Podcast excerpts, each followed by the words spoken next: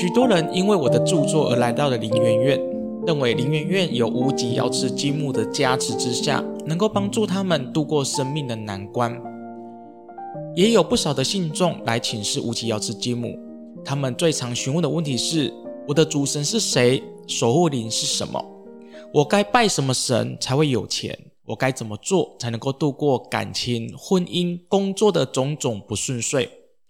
当然，有更多人来灵元院是希望花钱来寻求点灵认主。坦白说，我是认同这些问题存在的意义，但是依我的经验来看，他们更像是烹煮一道好菜前的食材。可是呢，缺少了实修的功德这一味调味料，再高级的食材也没有办法煮出一道美味的好菜。有位女信众经朋友的介绍来到了灵元院通灵问事。据他的说法，许多年前曾经勤跑宫庙，导致他走火入魔。在那个时候，他没有办法控制他自己的情绪，他四处骂人，他严重的失眠、夜梦，醒来的时候呢，甚至不知道天南地北。后来呢，是经过了西医诊断，长期的服用安眠药跟镇定剂之后，在精神跟情绪方面才逐渐的稳定下来。经过了这一次的事件。他从此不敢乱跑宫庙。他来灵元院通灵问事，也是看了书，下了很大的决心。无极瑶池金母告诉他，他之所以走火入魔，最终的导火线原来是出在他童年时期的不愉快、被霸凌，还有就学时期被同学之间的长期排挤所造成的。对无极瑶池金母一一诉说的过去，他全部都默认。过去伤害他的经历太深太深了。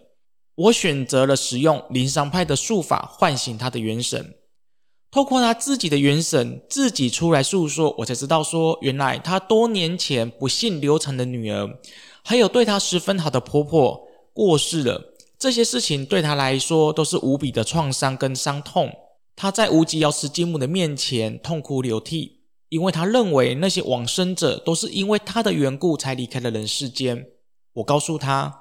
很多人跑灵修，总是想一步跨越，进入到神明的世界，想要直接当神明的代言人。但是很少人真正的去面对自己没有处理好的创伤跟阴影。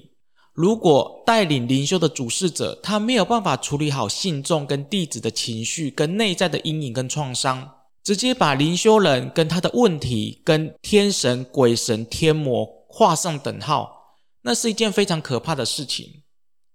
因为当一个人因为走灵修而将自己内在的积压的负面情绪跟创伤一股脑的爆发的时候，那个力量比神明跟鬼魔的力量更加的巨大。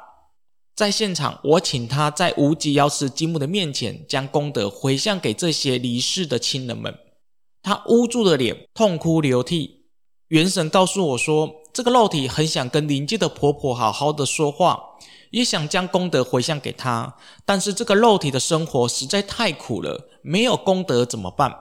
他不断的流泪，不断的诉说同一件事情。我告诉他说，功德不是捐多少钱给宗教或者是公益单位，最殊胜的功德是一颗不造恶的心。当一个人在生活当中不升起的恶口、恶意、恶语、恶行的时候，他就是最殊胜的功德。就好像无极瑶池金母曾经。降下的灵讯，他是这么说的：话语带吉祥，念念带善念，举足带智慧，此生皆富贵。当我们顾好自己的心，不做越矩的事情的时候，把自己的心保持在一个宁静的状态，它就是一个最好的功德。我告诉他说，将功德回向给你内心的愧疚，就是一种功德回向。每天安排静坐、勤修、宁静的心。念经回向，还有多念诵心中所信仰神尊的名号。如果你信仰母娘，那么你就念母娘的圣号吧。人生的低潮期很快就会过去了。自修的力量是一种功德，静心也是一种功德，做善事也是一种功德。不论是什么功德，当你真心的回向给自己的家人、跟自己祖先，还有家族。还有一些你想要回馈给他们的这些人的时候，这些人都会因你一个人的修持善念而得到这些殊胜的功德。勤修自身的功德，就是改变命运那一位大厨手上秘密的调味料。这是我对于改变命运的看法。如果你对我的灵修的故事，或者是更多的问世个案，想要更加的了解，欢迎参阅我一系列所出版的灵修著作。